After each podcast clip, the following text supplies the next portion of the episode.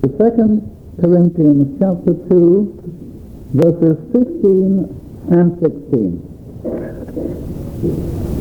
For we are unto God a sweet savour of Christ in them that are saved and in them that perish.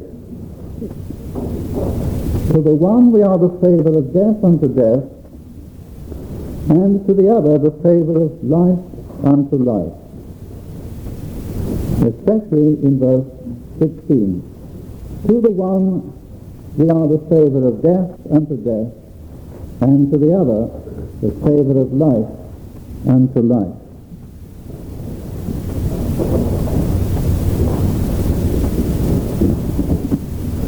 Now the Christian faith is a great mystery which nobody can understand until he personally becomes converted. It is as easy to explain to somebody who is not a Christian what the Christian life is like as it is to explain to a blind man what the colors of the rainbow look like. There is in the Christian life the mystery of paradox. That is to say, there are things in a believer's life which are a sort of apparent contradiction. Now you get a lot of this here in chapters 4 and 6 of the epistle to the Corinthians, the second epistle. Let me just show you some of the things that Paul says in connection with this mystery of the Christian faith. I'm reading here a few verses in chapter 4 of this letter, just over the page, beginning at verse 7. But we have this treasure in earthen vessels, that the excellency of the power may be of God and not of us. We are troubled on every side, yet not distressed. We are perplexed, but not in despair. Persecuted, but not forsaken. Cast down, but not destroyed. Always bearing about in the body the dying of the Lord Jesus, that the life also of Jesus might be made manifest in our body. Now he is describing his own experience as a preacher, but also as a Christian. And you see there, he is saying things which almost amount to a contradiction. They are certainly a paradox, always bearing about in the body the dying of the Lord Jesus, that the life also of Jesus might be manifest in us. Cast down, but not forsaken, and so on. Then you get a similar set of statements in chapter 6, where I point you now to verse 8. 2 Corinthians 6, beginning to read a few verses at verse 8. Again, he is talking about his experience as a preacher, but also as a Christian. How do we commend the gospel he is talking about? Now, verse 8. By honor and dishonor, by evil report and good report, as deceivers and yet true, as unknown and yet well known, as dying and behold we live, as chastened and not killed, as sorrowful yet always rejoicing, as poor yet making many rich, as having nothing and yet possessing all things. Now isn't it strange that the apostle would describe his experience like that? As dying, and behold, we live, as having nothing, and yet possessing all things. And so he goes on. So you see the point that I make, illustrated in chapters 4 and 6, particularly so. It seems to be one of the features of 2 Corinthians that there are these paradoxes, these seeming contradictory statements laid side by side. And he does this in order to show the mystery of the Christian's experience. Nobody can enter into this unless he has the grace of God. Well then, briefly, he is meaning this. Our experience as the people of God is full of difficulty. We experience disappointments and fears. We have our hopes dashed, and everything seems to be going hard with us as the people of God. And yet, God is always secretly doing something through and in spite of our sufferings to bring blessing to us and to bring blessing to others. That really, I think, is a fair summary of it. Our own lives are consciously affected by weakness and by even by sickness and trouble and trial, disappointment, all of these things. And yet God is working in spite of that and even because of that and through that to do us good and to do others good. Samuel Rutherford, in his very famous letters, says something which struck me recently as I was having another look at those great and famous letters. Listen to this. He said, I have come to see that the way to have Christ with me daily in the Christian life is always to desire to have his cross upon me. I'm afraid, he said, of losing the difficulty of the Christian life because I discover that when I do that, I lose the blessing of the Christian life. It's only as we are in the conscious difficulties that we experience the conscious presence of Christ. Who are the wise ones among you that experience this? Who are the taught of God amongst you? My friends, who could say your amen to Samuel Rutherford? It's not every Christian, not every born-again person who has come to that point of maturity. But it is certainly true. The more we experience of sorrow and loss for Christ's sake, the more he will draw near to us as our compensation. We have another of these famous paradoxes somewhere else in, I think, chapter 4, but I won't draw attention to it except to mention it, and that is this. Do you remember when he says, the outward man is daily perishing, but the inward man is being daily renewed. Now there's another of these paradoxes, these apparent contradictions, which is true in the experience of the Lord's people. Now, why do I mention this? It is to bring to you the message which we find in our text. Because here also, surely in our text, there is another of these paradoxes. Let's look at it again. I'll read the text again at verse 15. We are unto God a sweet savor of Christ in them that are saved and in them that perish. To the one we are the savor of death unto death, and to the other the savor of life unto life.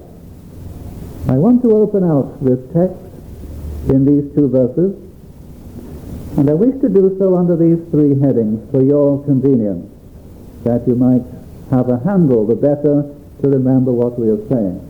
The first thing to notice here is, let us see what God thinks about true gospel preaching. Let us see what God thinks about true gospel preaching. That's the first thing. Secondly, let us see what the effect of true gospel preaching is upon those who reject it. And thirdly, let us see what the effect of true gospel preaching is on those who believe it and receive it. So we'll look at it in, in that order. And first of all, then, that brings me to talk about this. What is God's view of true and sound gospel preaching and gospel witnessing? Now, we mustn't confine this exclusively to the pulpit.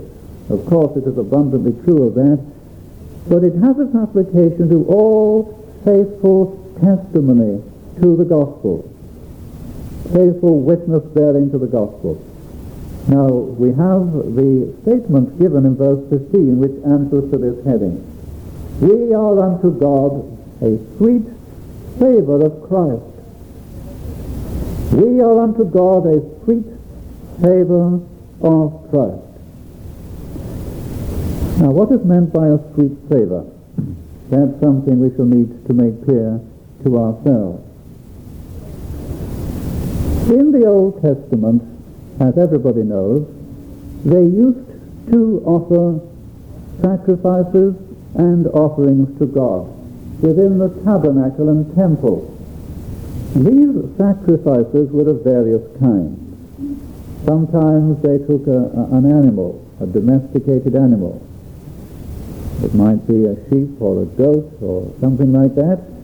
And then they would cut its throat and uh, pour out the blood and sprinkle it in certain ways, as we've talked about on a number of occasions, and then they would chop it up into its various pieces and place it on top of wood, on top of the fire, on this brass altar. And the fire was then applied to it, and the whole was consumed. Now, where this was done in accordance with the Old Testament law, we are told that God smelled a sweet savor in that sacrifice. And of course we have to understand that as being God using human language so that we can appreciate his attitude. God, of course, does not smell as we do, or hear as we do. He doesn't have these bodily organs of sense and smell. He doesn't need to, because he knows all things. But what it is, it tells us what God thinks about that sacrifice. When the sacrifices of the Old Testament were offered to God with true love and true devotion to the Lord, then God's attitude towards them was one of pleasure and delight. In other words, God delights in the worship, and especially in the public worship of his people. God delights in the act of public worship when his people call upon his name in the assembled gathering. Well, we know this is true from a thousand things in Scripture. But We know it's true because he has told us never to forsake the gathering of ourselves together in worship. We know it is true because Jesus never left an occasion unused in which he went to the Sabbath, to the synagogue on the Sabbath day, as Scripture tells us. God delights in the corporate gathered worship of his people. And of course the lesson is never to be absent if we can avoid it, if we can help it. But the point I'm bringing you to see is this.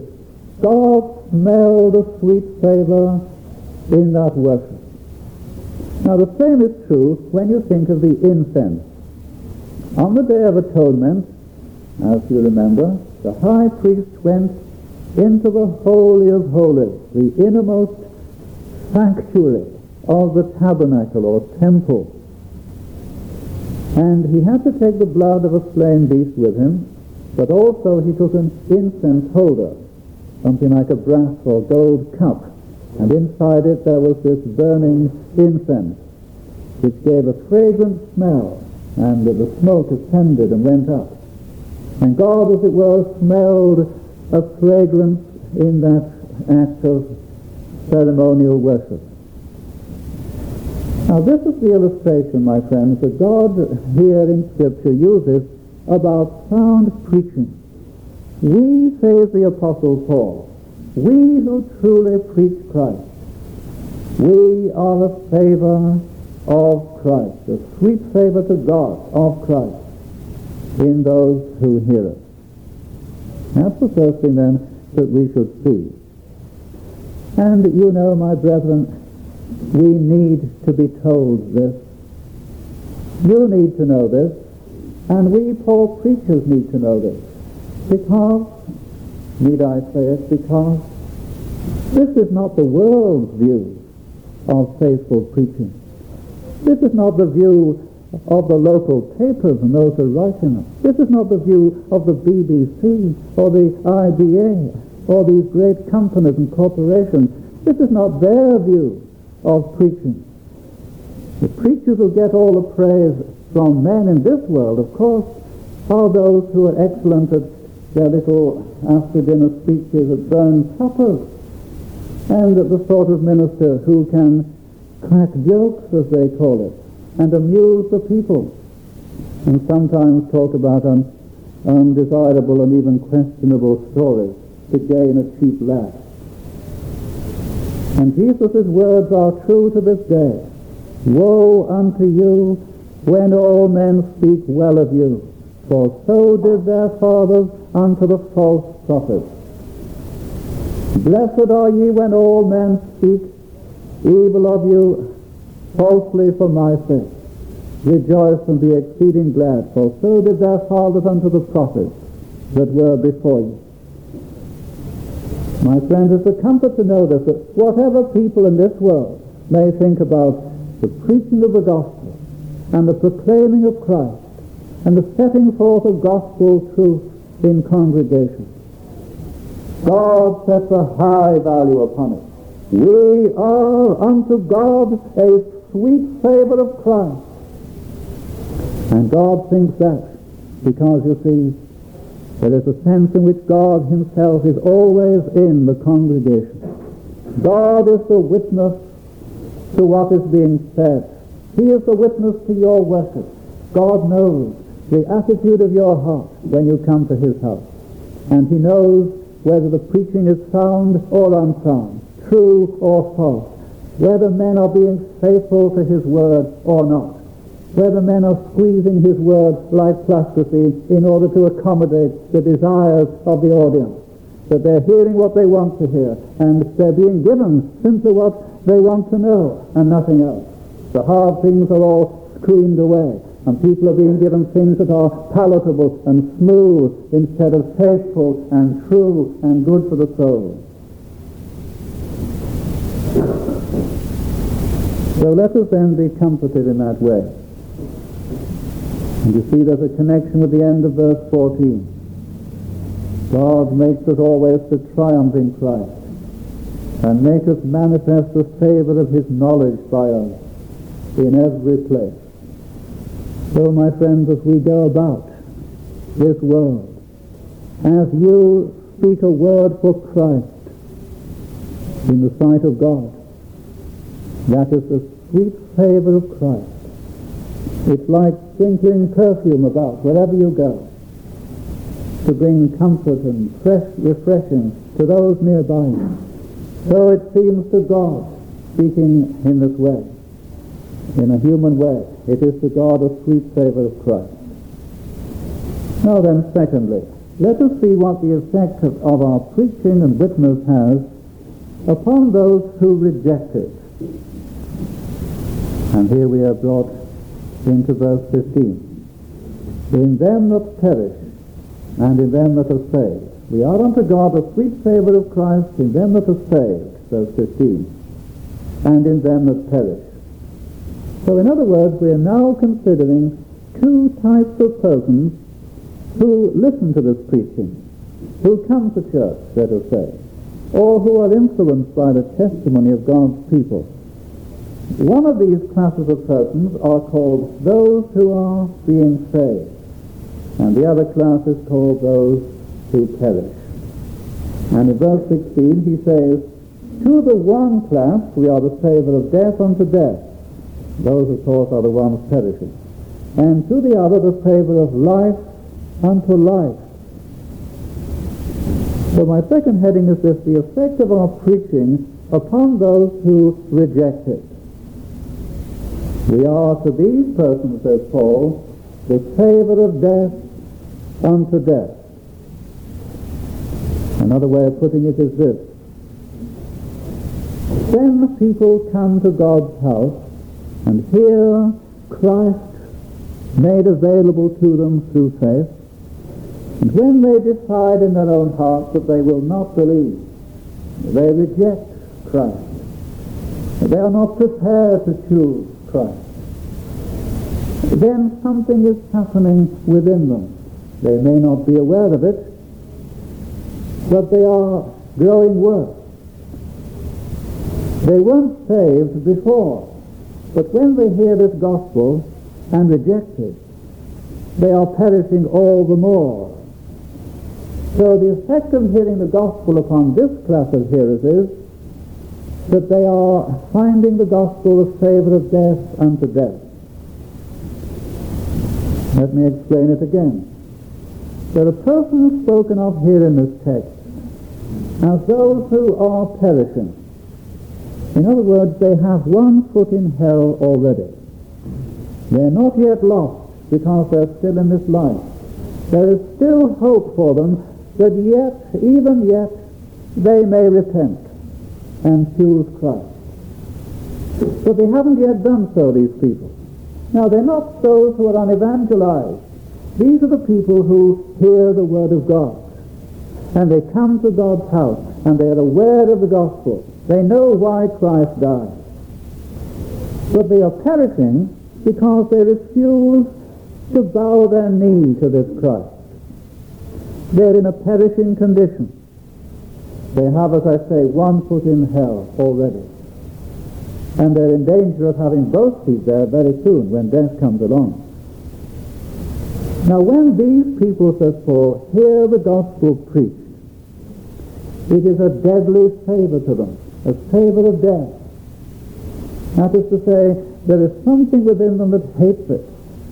They dislike the challenge of the gospel. To them it is a smell which is deadly. It's an offensive thing, the offense of the cross. They don't like the call of God to repent. They can't part with the world. They don't want to give up their earthly pleasure for the sake of Christ. They're not willing to turn their back upon the old life. And so when they hear the challenge of Christ to repent and turn to God, to them it is nauseating.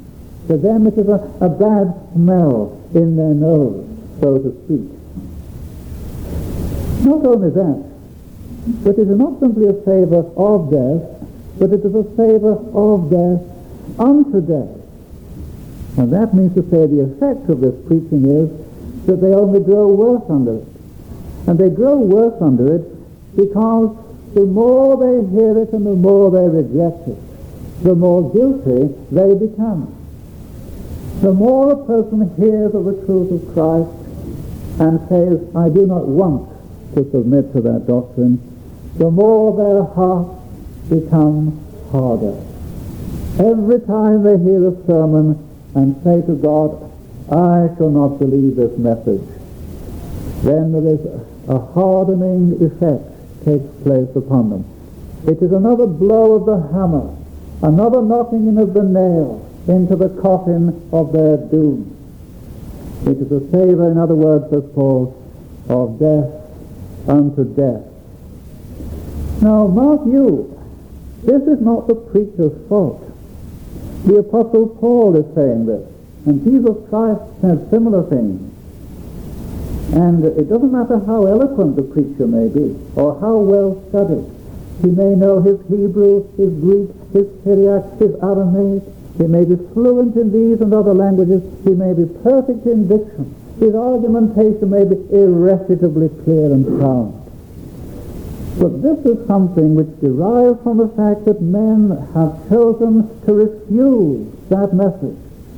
And the effect of the blessed gospel upon them, says Paul, is that the preaching which is so glorious, the preaching which will give them heaven if only they would believe it, is in the experience of these people a savor of death unto death. They're getting worse. They're getting harder. Every gospel sermon they hear, they become less inclined to believe it. Every time they hear the challenge of Christ, they put it off the more. and so become that bit harder. Now it is because there is such an experience of this in men's lives that the gospel hardens people, or some people. It is because of that that we have some of the most remarkable passages anywhere in the Bible itself. If we sin willfully, after that we have received the knowledge of the truth, there remaineth no more sacrifice for sin, but a certain fearful looking for of judgment and fiery indignation. Now that's one passage which refers to people who hear so much of the beautiful gospel of Christ and who close the door. You see, the gospel is becoming a savor of death unto death to such people. Or again, you get this, it is impossible for those who were once enlightened and have tasted of the heavenly gift and were made partakers of the Holy Ghost and have tasted the good word of God and the powers of the world to come, if they shall fall away, to renew them again to repentance, being they crucify to themselves the Son of God afresh and put into an open shame. Now there is something for us all to learn from that. My dear friend, if you are here today and you have hardened your heart against Christ and his gospel, I tenderly ask you to think again. The sun that melts the butter hardens the clay. The same gospel that saves believers causes those that refuse to believe it to become but the worst. Peter says this at the end of one chapter in his second letter. It would have been better for them not to have known the holy commandment than to have known it and to have turned away from it. There are too many people like that in this world. And they're not all an extinct race, I'm afraid. Now, thirdly, let us see what the effect of sound preaching is on those who believe it. I read again our text at verse 15. We are unto God a sweet savor of Christ in them that are saved and in them that perish. To the one we are the savor of death unto death, and to the other the savor of life unto life. And of course you see now that I'm coming to describe the effect of the gospel on those who believe it. The gospel, says Paul, is the savor of life unto life to those who believe it. Now the people described here are those who are being saved. It is the present, it is the present tense, the present tense in the original language. Those who are being saved. Pro dromenoi. Those who are in the process of being saved. The present participle. Those who are under the influence of salvation. They have been born again, but they're not yet in heaven. Let's remember that, my dear friend. You may have made a profession of faith in Christ, but you're not yet in heaven. So treat yourself as very fragile. Until you get to heaven, you must guard your soul very jealously. Don't be careless about the things of God. Who knows whether you may not get to heaven at all? Your profession of faith may be worth nothing until you make it sure and certain. You say you've been born again. How do you know? If you're careless about the things of God, you may not have been born again. It may have been some temporary experience that wasn't salvation.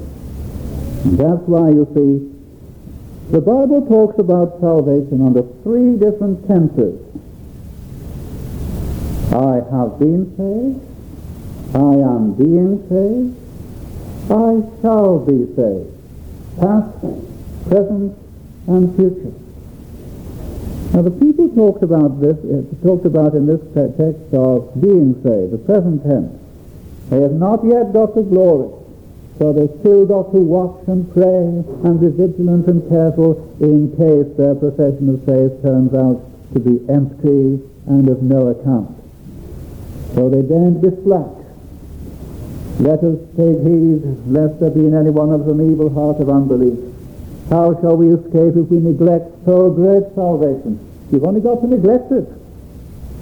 That's all you have to do. Neglect it and you won't escape. Treat the gospel carelessly and you won't escape, says the writer. Now what's happening to these persons? Well, says Paul, the preaching of the gospel to these that have faith is, it's a savor of life. Now what does that mean? It means that they love it. It means that the gospel preaching to those that have faith is glorious. They love the sound of the truth. They love the preaching of the truth. They hunger for it. Their lives radiate this love of the truth. They come to hear it week in and week out, year in and year out. They never tire of hearing about Christ and his death on the cross.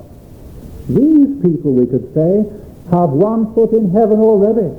They're not there yet, but they have one foot there, and soon both feet will be there. They are being saved. And the gospel to them is a savor of life. More than that, it's not simply, says Paul, a savor of life. It is a savor of life. It is a savor of life unto life. That is to say, what is the effect of this preaching upon them? The effect of hearing the preaching upon those that have life is that they have more life. They increase in this life. They grow in this life. In other words, they become sanctified by the truth. They become fortified and strengthened in mind and heart by the truth. The truth leads them on from strength to strength. The truth leads them on from glory to glory. How does the preaching do this? By ever increasing their knowledge of God. They are growing in faith and every grace.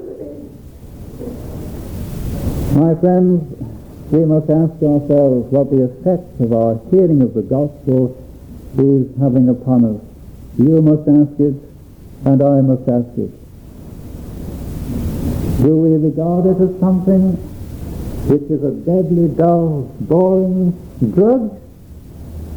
Do we drag ourselves to God's house because to us it's sheer purgatory to come to hear the preaching of the gospel? Do we find all our pleasure in the dance hall or the bingo hall? Or is all our ambition to watch more television and more football and more music and all these other things? If so, then the gospel, alas, is a savor of death to us. On the other hand, if we love it and come because it is the truth of Christ, then we have every reason to hope that what God has begun in us, he will perform unto the day of Jesus Christ. May each one of us find strength to search and try his ways today. The savor of the gospel is to God a sweet-smelling thing. My friends, let it be so to all of us.